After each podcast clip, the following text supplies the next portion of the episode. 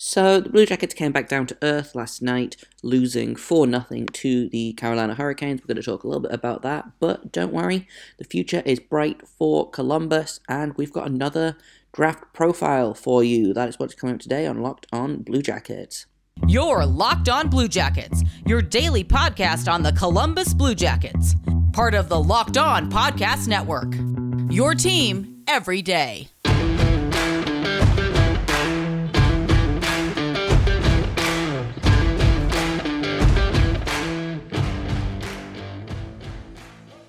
Hello and welcome to Locked On Blue Jackets, part of the Locked On Podcast Network, your team every day. I am, as always, your host, Jay Foster, here to give you a special weekend edition of Locked On Blue Jackets.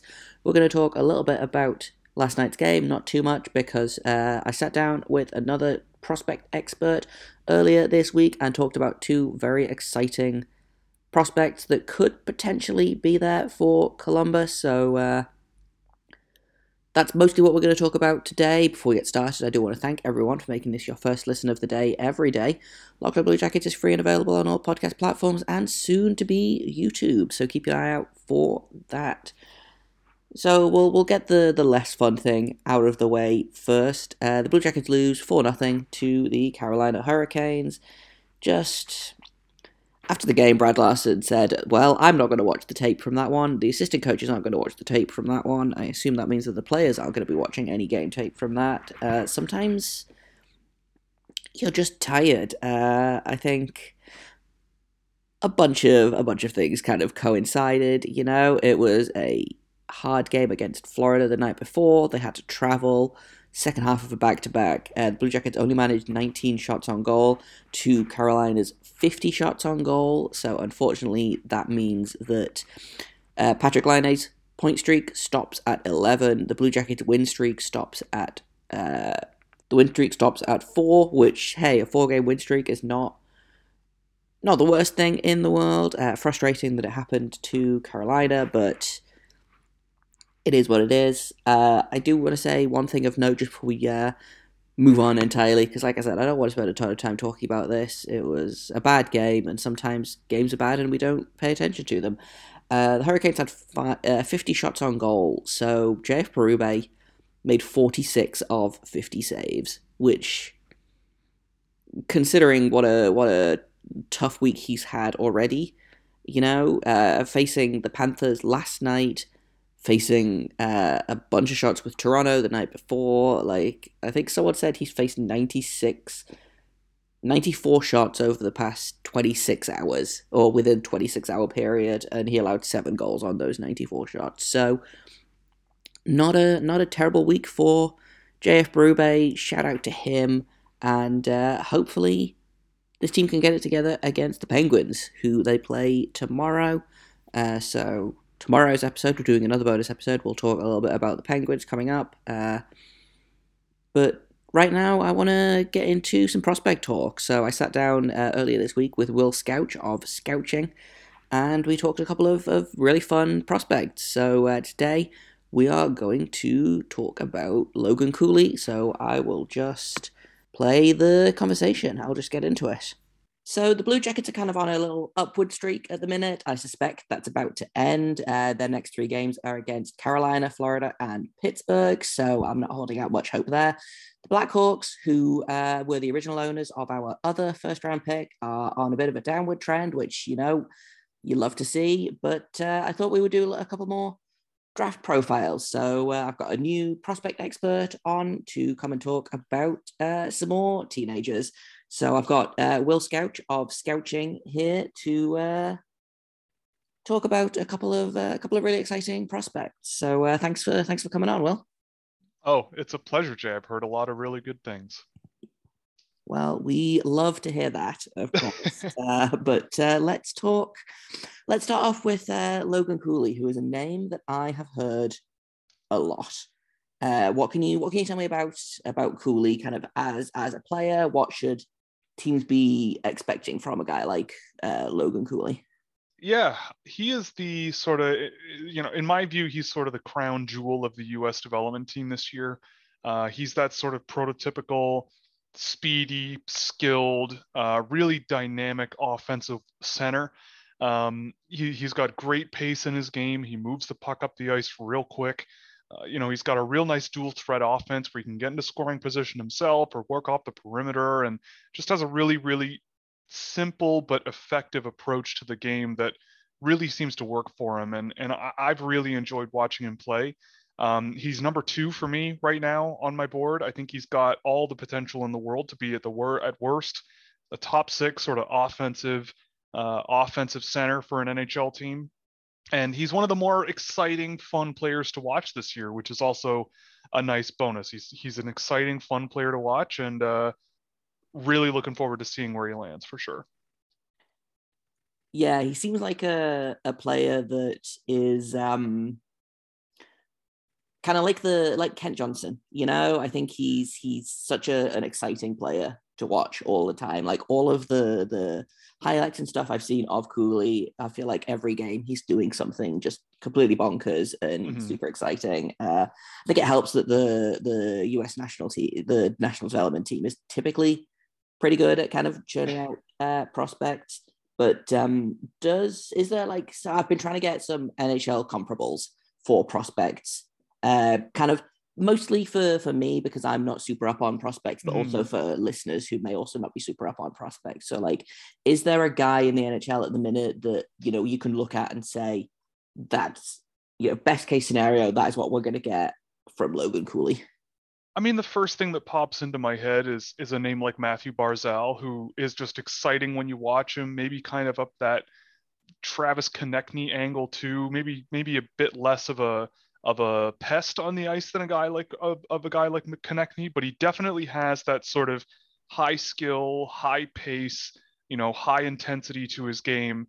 Um, you know, and I, I think that maybe more up the line of Barzal, who has that truly high end, uh, high end speed and skill combination to his game that you do really want to see more of. Um, so those are the names that jump to mind right away, and I'm trying to think of others off the top of my head. Um, but I think that's kind of in the right neighborhood, I would say. Yeah, I mean, I would not be mad about having Matt Barzal on my team, and I don't think a lot of people would be. So uh, that's that's a, a really fun uh, comparable that I haven't heard from about anyone else in the draft so far. I've been getting some really fun, really fun comparables, but uh, that one is yeah, that one's exciting. Like Dylan Larkin is another one that kind of comes to mind. Just one of these really quick, skilled guys that can both score and set up a play. He just has a really, really nice, well-rounded offensive skill set. So something in that range. In a minute, I've got more conversation with Will about Logan Cooley, but first I want to tell you about Bet Online because football might be over, but basketball is in full swing. Both pro and college hoops are full steam ahead, and from all the latest odds, totals, player performance props to where the next fight coach is going to land, BetOnline.net is the number one spot for all of your sports betting needs. BetOnline remains the best spot for all your sports scores, podcasts, and news this season. And it's not just basketball. BetOnline.net is your source for hockey, boxing, UFC odds, uh, right to your favorite Vegas casino games. BetOnline.net has it all. So head to the website today or use your mobile device to learn more about the trends and action because BetOnline is where the game starts. Welcome back to Locked On Blue Jackets. Thank you for making this your first listen of the day every day. Locked On Blue Jackets is free and available on all podcast platforms, and I appreciate you in terms of so obviously he's listed as a center in this draft and something that kind of as I've gotten a little bit more into kind of looking at prospects and obviously um last season Blue Jackets drafted two centers in the first round, but we're kind of the way I'm looking at it, I don't think Kent Johnson is a center at the NHL level. And kind of looking at players that are listed as centers, but probably will switch to wing. In in the NHL level. Is Cooley the kind of guy that you see as like a legitimate NHL center, or is he a guy that his skill set is probably going to be better suited to being on someone's wing? I mean, he's a guy that I think he's been playing center every game I've seen him. He has not touched the wing uh, in any of the games I've seen him, and he's such a he's a player where I think an NHL coach is going to have to accept that as a defensive center, I don't think you're going to get absolutely like a perfect hockey player out of him. But I do think that if you're willing to let him play in open ice, you know, let him positionally be aware defensively and just sort of cover the right space and be ready to sort of jump into that offense immediately after the puck gets turned over, then I think, yeah, I think he could be a, a, center. I mean, he's a great player up the middle. He's a great offensive rush quarterback, one of the best, if not the best, I've tracked this year so far. Um, and I feel like running running an offense through him up the middle of the ice certainly can be a, a huge benefit for a team's offense. So I would say that he's one of these guys where I would put him at center and as a last resort, if it's really not working out after a little bit of time, say, all right, maybe we'll play on the wing, try to try to put you down there. And I mean, we're we're talking about the Columbus Blue Jackets a little bit here. I look at the Columbus Blue Jackets down the middle, down the in the future. I think that there is definitely a role for someone like Logan Cooley, especially if you lock up a guy like Patrik Laine long term, who's a pretty solid offensive rush player himself, but much more of a finisher and sort of a offensive zone player. And I feel like Cooley would pair off of a player like that really, really well and and be able to find him in the offensive zone. And I just feel like putting him on the wing is just sort of the easy answer to say, well, he's not big enough and his defensive game is not fantastic. But for me, the pros with him strongly outweigh the cons, especially when you give him some space to play with and some time to to build up that speed and, and work that skill he has. Yeah, that's again something I've kind of been going into this draft looking at is, you know, if we do end up signing Patrik Laine long term, you know, we're going to have to get him a real center eventually. You know, we can't keep putting Boone Jenner there and hoping for the best mm-hmm. because the Blue Jackets kind of have two and a half centers at the minute at best. And like Cole Sillinger, I think has done pretty well as a center, but I don't mm-hmm. see uh, Kent Johnson as as a true number one center. So getting a guy like Cooley, I think, is probably pretty important to having someone like you say to play on a line with Patrik Laine because that's kind of that's what we need at the minute. I think even more mm-hmm. than you know a definite center is. I think we need someone that can play on Patrik Laine's line, so to mm-hmm. speak. And uh, I'll be I'll be disappointed if uh, if Cooley does not kind of drop to drop to that because I'm kind of looking at the the rankings on elite prospects and some like you have him at, at second. Uh, some guys have him as low as nine, which would be great. I'm kind of looking at that three to eight mm-hmm. range for where hopefully both Chicago and uh, Columbus will be picking. And so if he could kind of fall there, that would be that would be ideal. But it's it's not looking it's not looking super hopeful. That's yeah, that's the other side of this discussion too, right? I I don't think Cooley's going to last very long in this year's draft, but I do think that you never know. You know, there's still a lot of games left in the season. Um, there's still a long way to go before we know who picks where uh you always you got two lottery balls you know going into the into the into the lottery. You never know what could happen. But i mean if, if all else fails if, if it's not cooley i think there are more than enough options available more towards that back half of the top 10 into the early teens if if sort of the quote unquote worst case scenario happens for columbus where they just end up with these two lottery picks that aren't necessarily super high end. I still have a lot of faith in at least the top i'd say 15 to 20 names in this year's draft um, and someone good will be available. And I, I think that, that that's something you can sort of rely on. Yeah, for sure. I've looked at I think seven or eight guys now. I kind of, I'm looking at hopefully kind of, you know, we I've looked at Shane Wright, who's going first overall, and then I've looked at you know some guys that are probably going to be towards the back end, but mostly I've kind of looked at like you say the kind of the back half of the top ten into the the early teens, and so you know I'm hearing a lot of really good noise about the guys that are kind of falling in that. And especially, I think because last year's draft was so weak, I'm looking at this year and thinking, oh, actually, there's there's a lot of of really good, really good players that are kind of, uh, like you say, probably going to be in the top 15 to 20 of this draft, mm-hmm. which is which is great. Um, I want to talk a little bit kind of more broadly about the US development team uh, mm-hmm. as a whole because obviously they've got Logan Cooley and they've got uh, Frank Nazar as well, who's someone that I'm super excited about uh, potentially falling to falling to the Blue Jackets. Uh, coming up in a minute, I've got the end of my conversation with Will about Logan Cooley and the US uh, National Development Team, kind of at large. That's what's coming up next on Locked On Blue Jackets. What is it about this team that kind of has made them, I guess, the I would call to say the gold standard for developing young American players? Is it is it the the coaching? Is it like just the money that gets put in? Is there something that they're doing differently to basically every other uh, USHL team? Well, it's it's it's hard to be perfectly articulate because I don't know the inner workings of the NTDP, but I do think, I mean, I've been following the draft at least casually for about 10 years or so, maybe 10, 12 years. And the NTDP 10, 12 years ago was not really what it is now. It was kind of a fledgling little project.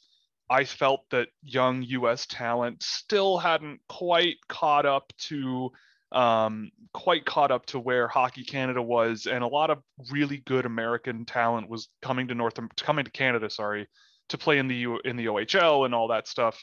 Um, and the USHL was a little bit of an afterthought, but I feel like the NTDP eventually sort of figured out pretty quickly that the game was changing, and the way that they're bringing up their players and the way that you see the game played by the NTDP is very based around sort of skill and offense, like even their depth forwards.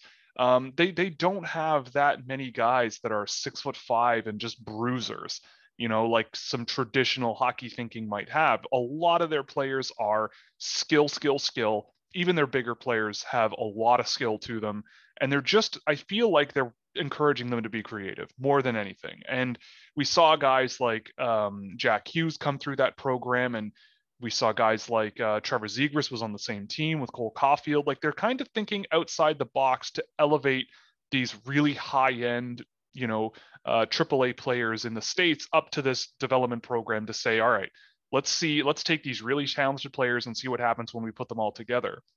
And I think with the rest of the USHL, I think it is undervalued in terms of, you know, I think I think that ho- that trickle down effect from USA Hockey and how good this NTDP program has gotten has had a bit of an effect on on the rest of the USHL and, and where the talent base is is there. And I think you can find some good value there.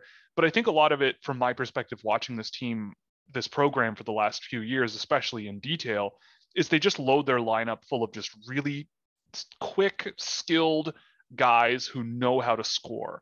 Defensively, there are some guys here and there who do play some strong defensive defensive play, but their best defensemen, in my view, are the guys who are are good defensively because they're so good offensively. They they do whatever they can to remove pucks from opponents in the defensive end as quickly as possible, but they have the skating and skill to sort of quarterback an offense themselves. And I feel like that's been the trend over the last few years is just sort of really pushing towards this possession, skill, and creativity side of things that I still think that Hockey Canada and the like are still a little bit behind on in terms of making it your full lineups approach.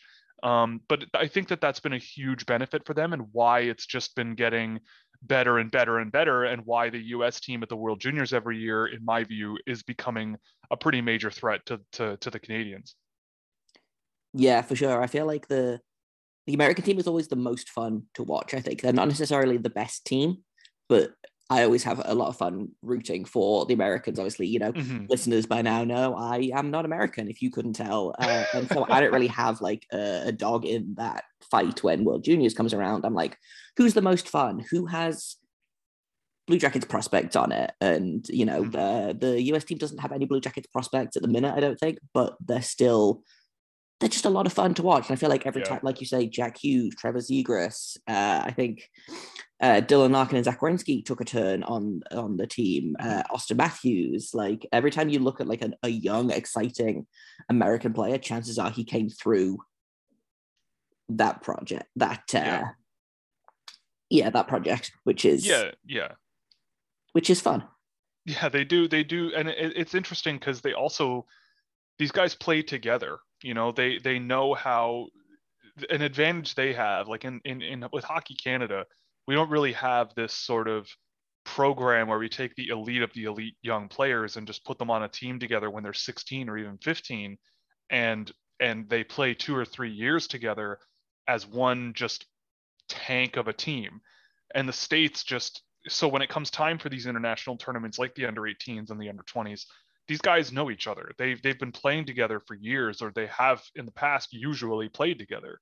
So that's also an advantage in this in, international sort of stage where they are trying to sort of show off where their program is headed and what the talent is like on their teams. Whereas Hockey Canada, I think if you made a sort of Hockey Canada team and they toured all year and played in the CHL and just were the best junior players in Canada, you'd probably have a pretty darn good team there too after a couple of years of playing together. Um, but but that's another thing to, to to really look for with the U.S. is that they have these guys that just know how to play together as soon as they hit the ice in game one of these tournaments, and it's really interesting to watch. And I, it's one of the most, like you said, it's the most, it's probably the most fun junior team to watch anytime there's junior hockey going on. And that's all I've got for you today. Uh, tomorrow, like I said a little earlier, we're gonna do a quick preview of the upcoming Penguins game. Who uh, is that? Is that is the game tomorrow night? So we're gonna do a quick look at that. And uh, I've got a scouting profile for you uh, with Will Scouch. We sat down and talked about Filip Mesar. So that's uh, fun and exciting. And that is what is coming up tomorrow on Locked On Blue Jackets. I've been Jay Foster. You can find me on Twitter at underscore Jakob Forster, J A K O B F O R S T E R. You can find this podcast at L O underscore Blue Jackets and wherever you get your podcasts. We are soon to be on YouTube. Keep an eye out for that. And if you have comments, questions, criticisms, you can email me at lockedonbluejackets at gmail.com. Thank you once again for making this your first listen of the day. Make sure you go and make you go and make Locked On NHL Fantasy your second listen of the day. Uh, if you want to get ahead of the curve on your NHL fantasy hockey team, Locked On NHL Fantasy is the way to go. So make sure you check those guys out. They're doing a really great job over there. And until tomorrow, make sure you stay locked on.